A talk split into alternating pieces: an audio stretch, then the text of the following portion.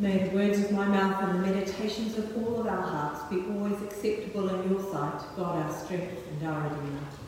Amen.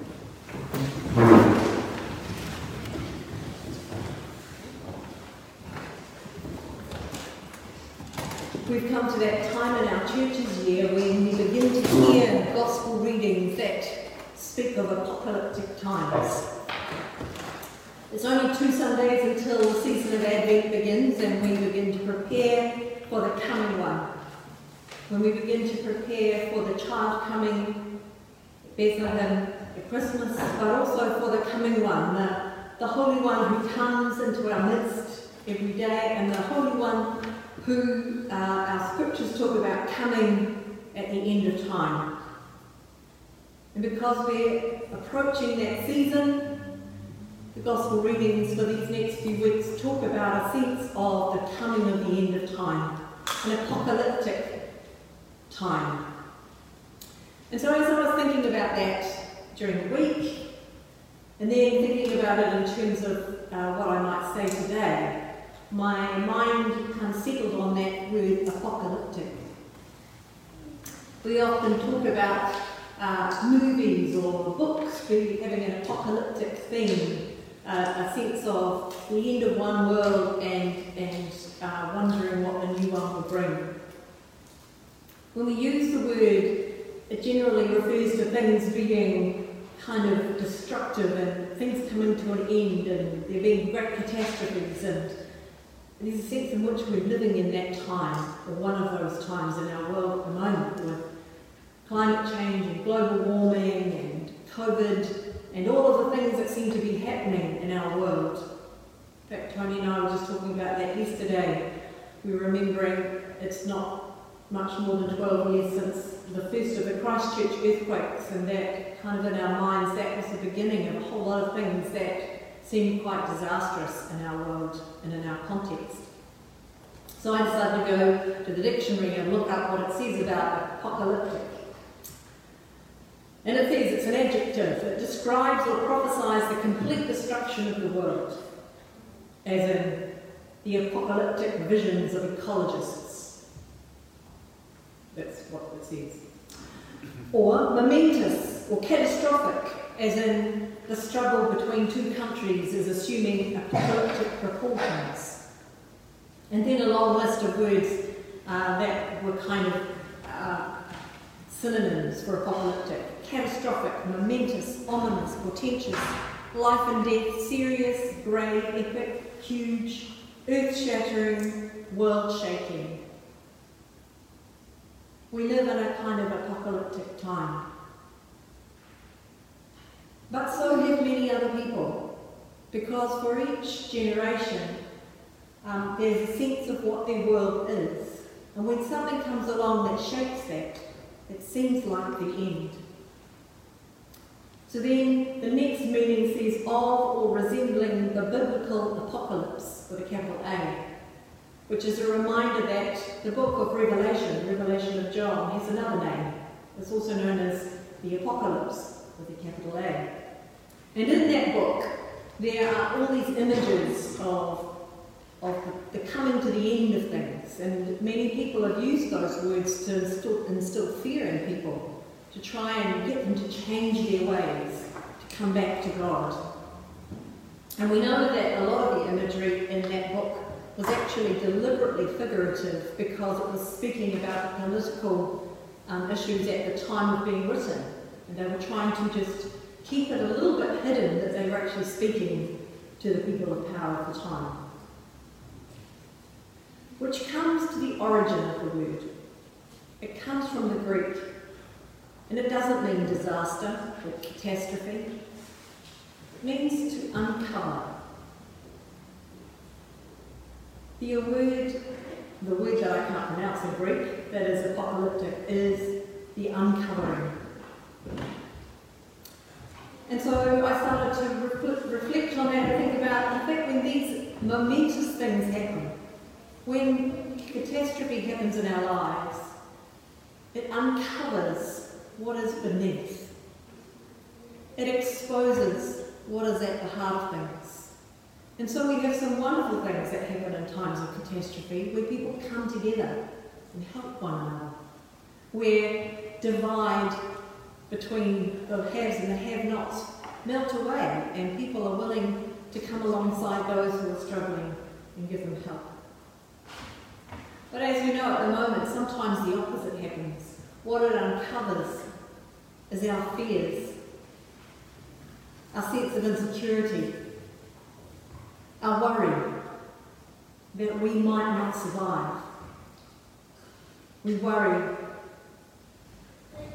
we're afraid that the world as we know has ended. So in Mark's Gospel, we have Jesus predicting the temple's destruction. Jeremiah had done it too. He's not the first. Jesus was not the first. And when you think about it, the temple was always going to be vulnerable should unrest come to Judea. And in the middle decades of the first century in the Common Era, when Jesus was alive and then those decades that followed, it was indeed a time of unrest.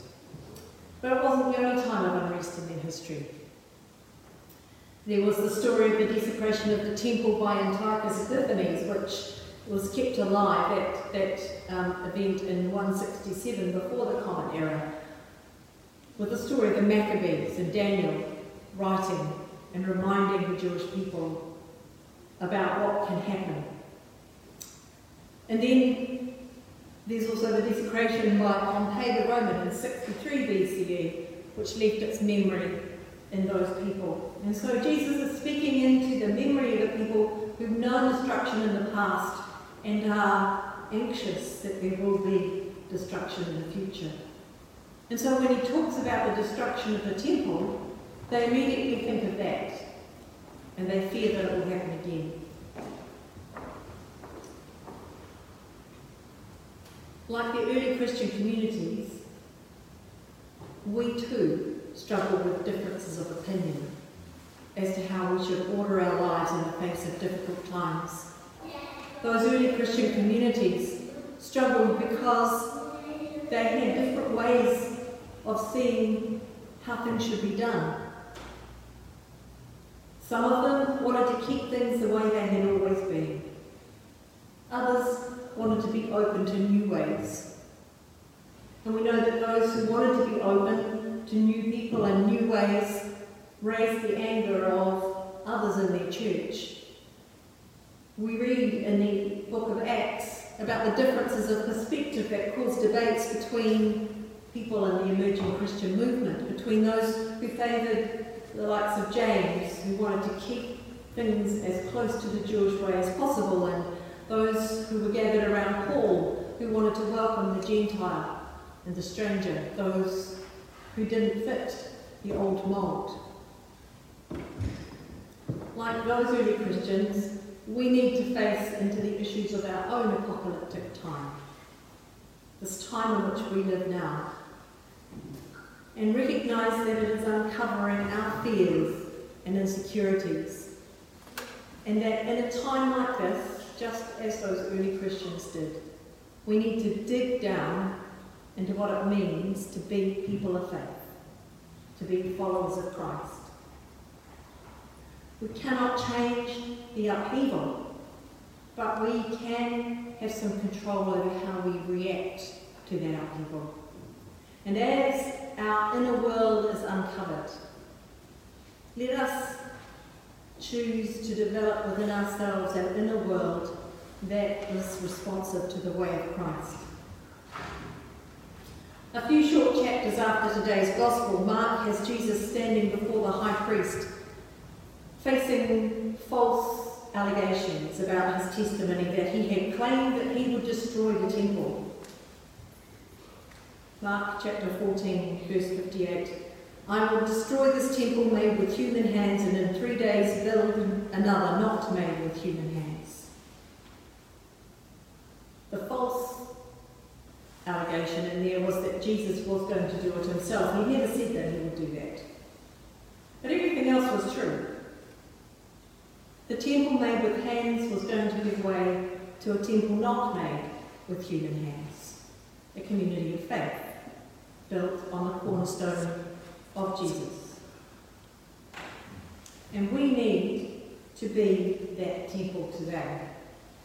The community of faith built on the cornerstone of the Son, the stone that is Christ, our rock. Being built on that cornerstone doesn't mean we will all agree with each other. It doesn't mean we won't come into conflict with others around us. But it means that we have something firm to stand upon. And that's the thing on which we are called to stand. Not whether we fit in this camp or that camp, whether we have these needs or these needs, but that we are Christ's own.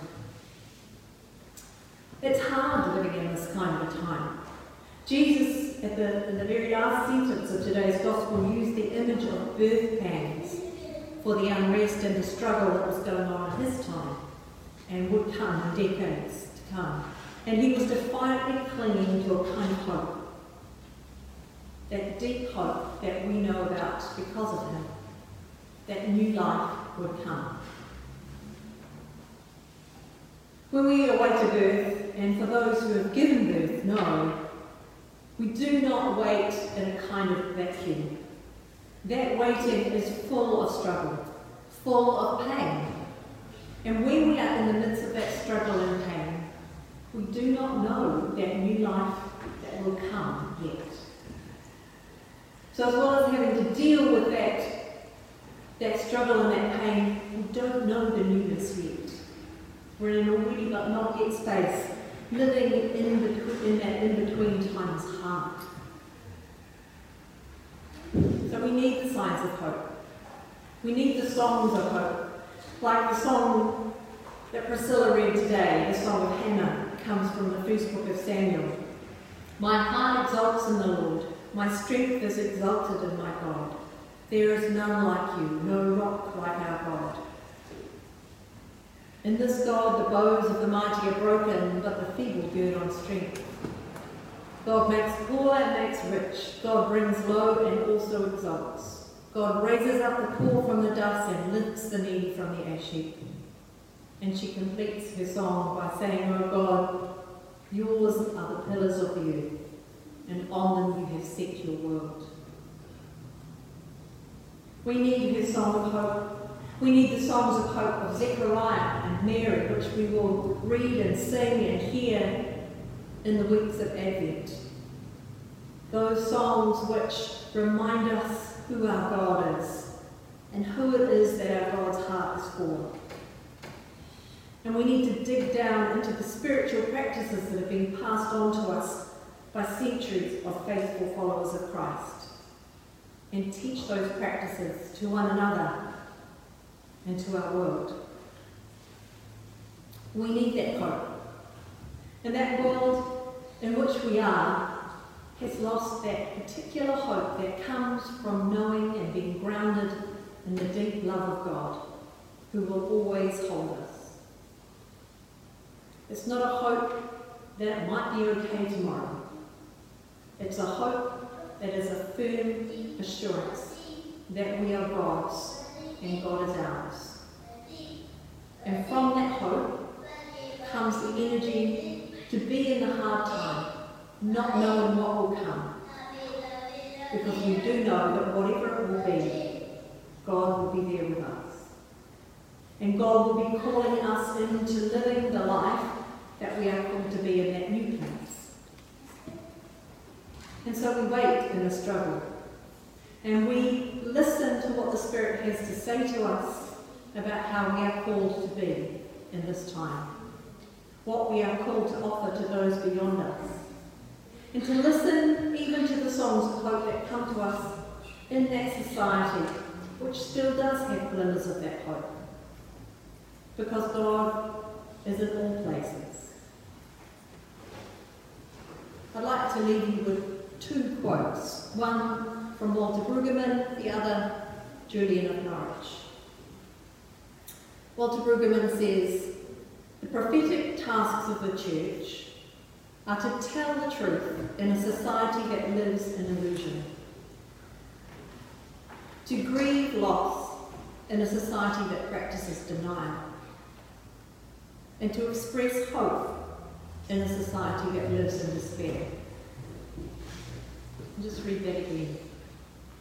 The prophetic tasks of the church are to tell the truth in a society that lives in illusion, to grieve loss in a society that practices denial, and to express hope in a society that lives in despair. Not easy tasks, but these are the tasks that we are called to. To allow what is within to be uncovered and to be willing to be alongside others in their sense of being exposed, to help them to breathe, to help them to face the truth, and to find hope where there is despair.